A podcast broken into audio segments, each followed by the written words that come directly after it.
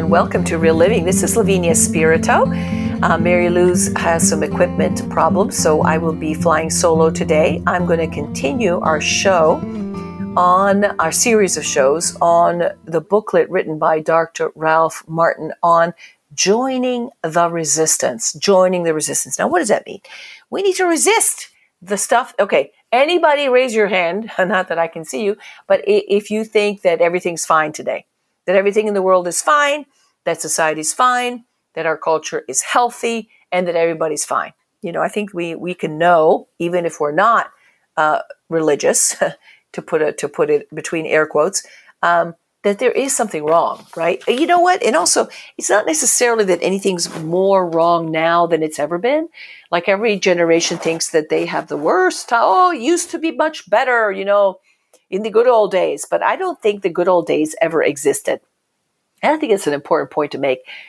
The good old days never existed. The people uh, at the Council of Trent thought that the world was coming to an end because of the Reformation. And the people in the 1700s also thought, oh my gosh, what, ha- what is going on today with all the wars and the revolutions and all that stuff? And the people uh, in the year, you know, at the turn of the century of the year 1000, for instance, thought the world literally was going to come to an end because God was going to come after a thousand years. Uh, and the people, what did the people think during the quote unquote dark ages? I mean, did, were those bad times? I mean, we know they're called the dark ages, right? Barbarian invasions and warfare and all that stuff. And so I guess what, we, what I want to say is that every time has its problems. Every period of history has its challenges. And our task is not to be discouraged, not to be discouraged, but to take hope because God is in charge. Okay? God is in charge. And so, uh, James 4 7, submit yourself therefore to God, resist the devil, and he will flee from you. So it's important to to kind of um, examine ourselves. You know, like every night, it's very fruitful to make a little examination of conscience. In what ways have I failed the Lord? You know, in what ways have I sinned? In what ways have I been selfish? In what ways have I been self centered? In what ways have I rejected God's law? Right? Well, it's also good to kind of see what we have done in general. Have we rebelled? Have we grieved the Holy Spirit? Have we broken the commandments? Have we have willfully, that's another way also, like people could say, I do, I didn't know, but sometimes there's something called a willful blinding. Like, I suspect that the church teaches something that I don't want, therefore, I'm not even going to find out what it is. That's a willful blinding ourselves to the light of conscience. So you, you know, right? I know, and you know, um, what we're talking about, right? So th- basically, the solution would be to repent, to submit ourselves, to God and His authority in order to put ourselves in the position to be saved and to be led, to be rescued, and to be healed. So, what's the, what's the principle here? Only when you repent will you open yourself up to God. Only when you empty yourself of sin and the love of sin and friendship with the world will the Lord be able to fill you up because He can't fill a vessel that's already fit, fill, full of other things. That makes sense, right? So that, that I think that's important.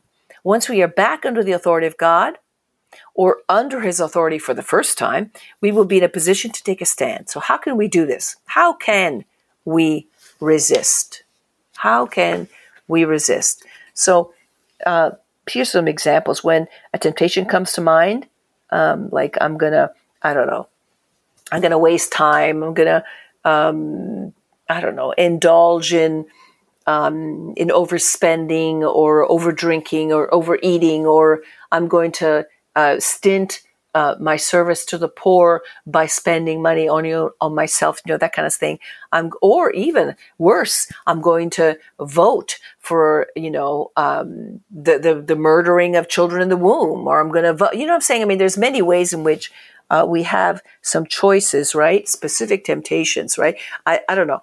For example, let me give you an example um, we know that the Lord has specifically said that we are to be for the weakest of the weak. And the weakest of the weak are, of course, the children who are in the womb, who have not had even had a chance to be um, to be born, perhaps uh, the elderly at the very end stages of their life when they're quote no, young, no longer quote unquote useful or productive when society is making noises about getting rid of them or or perhaps um, diminishing their opportunities uh, what about um, um, immigrants you know, what about how do we treat the people who are not like us? How do we treat the people who we suspect might be taking up our resources? You know, I mean, there's a lot of places where the pedal hits the metal in terms of temptation. How do we have a temptation to underpay our employees? Do we have a temptation to give our employer less than what he is or she is owed? That's another temptation. You know, well, they're underpaying me, so I'm not going to do this or that or the other. Well, that too is is sinful because we have made an agreement and we need to hold up our agreement. Not to mention the scandal it would cause if, uh, if people knew for us to be a Christian, but to know also that we were stinting on our jobs or underpaying our employees or just indulging in unrighteous behavior. So I think it's it's good to to know, uh, you know, to recognize temptation when you see it we need to utilize the warning function of the Holy Spirit and immediately identify it as a wicked thought or suggestion. So don't let it, uh, the example I give usually is don't put these thoughts in your closet and then pull them out and pet them and feed them, even though you might not act on them, and then put them back. And then, because every time you pull them back out, they're going to be bigger and bigger and bigger. And they're, and from a sort of an insignificant little thought, they're going to grow into action. So it's best to head them off at the past. At the past. So immediately identify it as a wicked thought or a suggestion or an unclean movement of our sensual nature with our mind and understanding, which means what? We use our will to reject things that are objectively wrong, right? Of course, we need a good conscience to actually even recognize what is objectively wrong nowadays, right? We then need to reject the temptation wholeheartedly with our will and turn away from the emotions that lead into sin. We can also remember that Paul uh, tells us that the Lord will never allow us to be tempted beyond our strength, that He always is with us. 1 Corinthians 10. So if you are thinking you are standing, watch out that you do not fall. You know, you love it that people think that they're the best, that they're doing fine, and that nobody has to help them, that they're fine, thank you, and I don't need God, thank you, are the first one that we're going to fall, probably. No testing has overtaken you that is not common to everyone. Everybody goes through the same thing. God is faithful. Let's we can repeat that. God is faithful and he will not let you be tested beyond your strength. But with the testing, he will also provide the way out so that you may be able to endure it. 1 Corinthians 10 12. Okay, so, but the, some of you might be saying, well, but why test us at all? Why let us go through all that stuff? Would it be better not to go through suffering and temptations and and trials. Yes, but for some reason, humans, us humans, we like to be comfortable.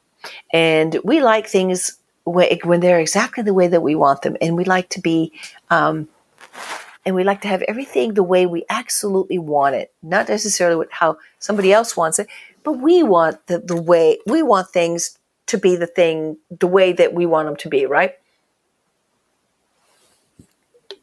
And that could bring to self centeredness into selfishness. And sometimes the only way the Lord can get our attention is by depriving us of things or by allowing us to go through trials and temptations and suffering. And sometimes that's the only way that God can get our attention and form us and purify us so that we can accept Him and we can accept more and more and more and more and more of Him.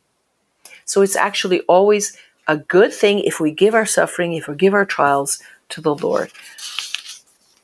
Now, eh, the example that Ralph Martin gives in this little booklet is an, is an oppressive cloud hanging over the world these days, partly due to COVID-19 pandemic and partly by the uncertainty, confusion, and division now so apparent in our culture and perhaps even in the church we must, I know a lot of people who are kind of confused and some of them are in despair. And, and remember, what does the Lord say? Despair and fear are never of the Lord. It doesn't matter what they stem from.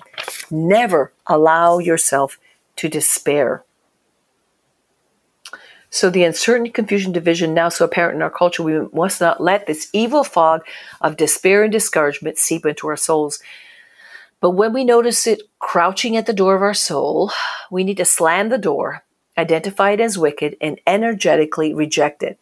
You know, I don't know if you recognize that quoted quotation, but that's from uh, the first, I think it's Genesis 4 or 5, where Cain, so Cain and Abel, remember the first children of Adam and Eve, uh, have a fight, and Cain hits, uh, kills Abel, and God speaks to him directly and says, Do not give in to the sin that's crouching at your door. It's that example of an unclean uh, beast or animal that's waiting to spring uh, when we are at our weakest.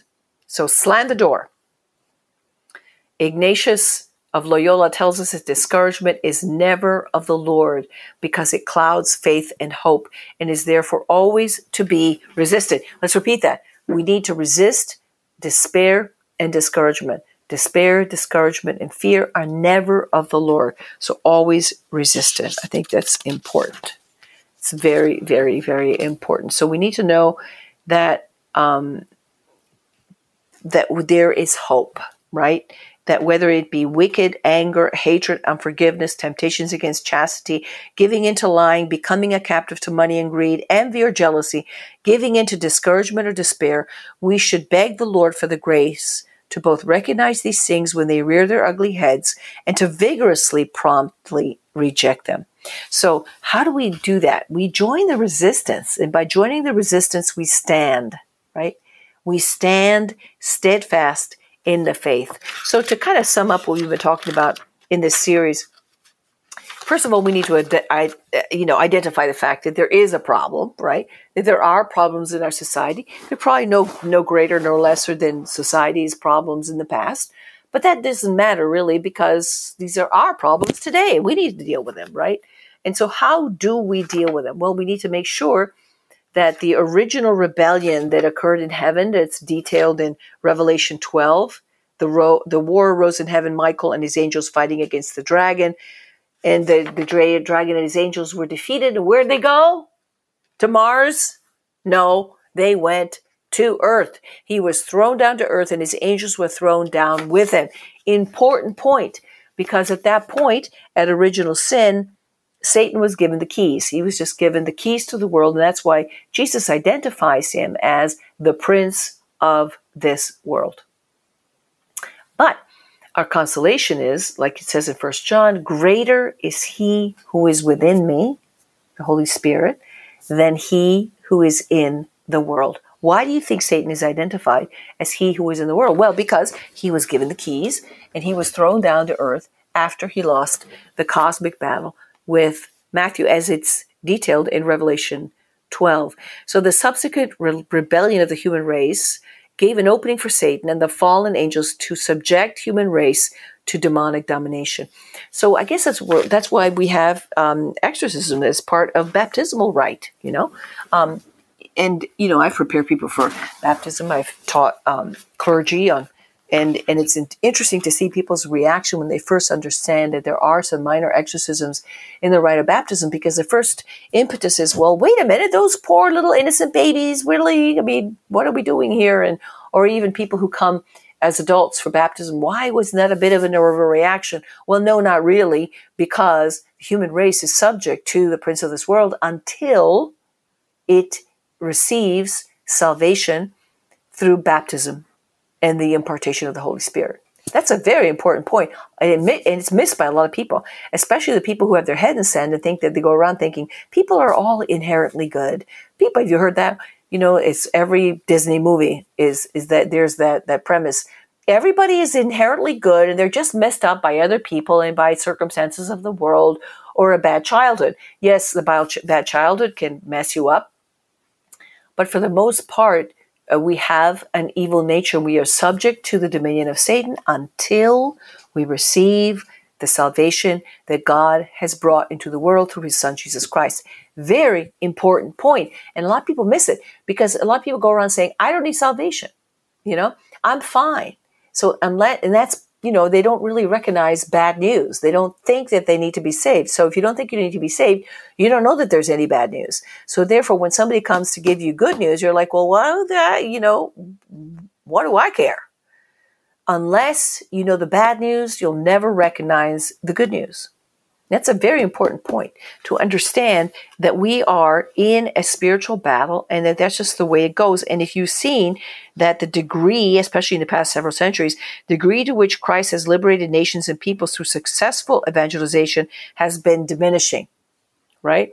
Vast numbers of people who had formerly claimed to be for Christ through baptism are repudiating their faith and opening themselves up to demonic deceptions and evil, becoming, in the shocking words of sacred scripture, children of the devil, to quote 1 John 3:10. Whole countries which previously honored the Ten Commandments and her Christian faith and embodied many of its provisions in law and culture have decisively repudiated the faith. I mean, just remember that whole fracas, and we talked about it in a podcast at the time, when the European Union was writing its constitution and they chose to leave the Christian roots of Europe out of the document, out of the historical document, which is stupid and blind and uh, blind to history, blind to anything that hasn't happened up until about 60 years ago, right? So I don't know if that's the way to write history. Uh, it certainly isn't the way to form a constitution of nations who owe their very own existence really to uh, the work of Christendom. So, and we, we've seen kind of an apostasy not only in society, but also in the church and in the culture. I mean, what do we see? What is a woke culture? Uh, it's a collection of political, social, and economic beliefs that insists on a post Christian secular culture.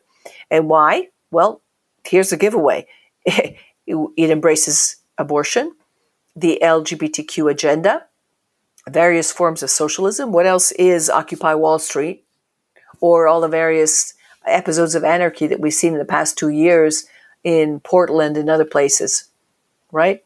That's socialism. Government control would be like the uh, exaggerated opposition, uh, opposite reaction to that.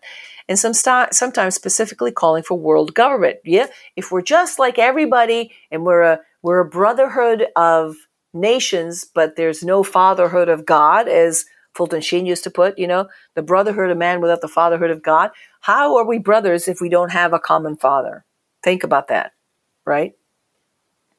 It also includes something like a new version of class warfare based on uh, racial identity, dividing the world into oppressors and the oppressed. And so you have the white guilt. You know, I have to feel guilty because of what my ancestors did. Um, which really is not God's plan for humanity. God's plan for humanity is the brotherhood of man and women under the fatherhood of God, under which there are no distinctions uh, for uh, race or gender. Okay, that's that's the main point. So I think it's it's important to understand that mounting a level of resistance to the things that we see that are wrong is important. And you can actually mount a level of resistance through prayer, but you can also mount a level of resistance through your witness to your witness to society. Okay? So it takes prayer, it takes courage, it takes wisdom, it takes insight, and it takes trust in the Holy Spirit. Remember that uh, the gift of discernment is one of the gifts of the Holy Spirit as set out in 1 Corinthians 12. Okay?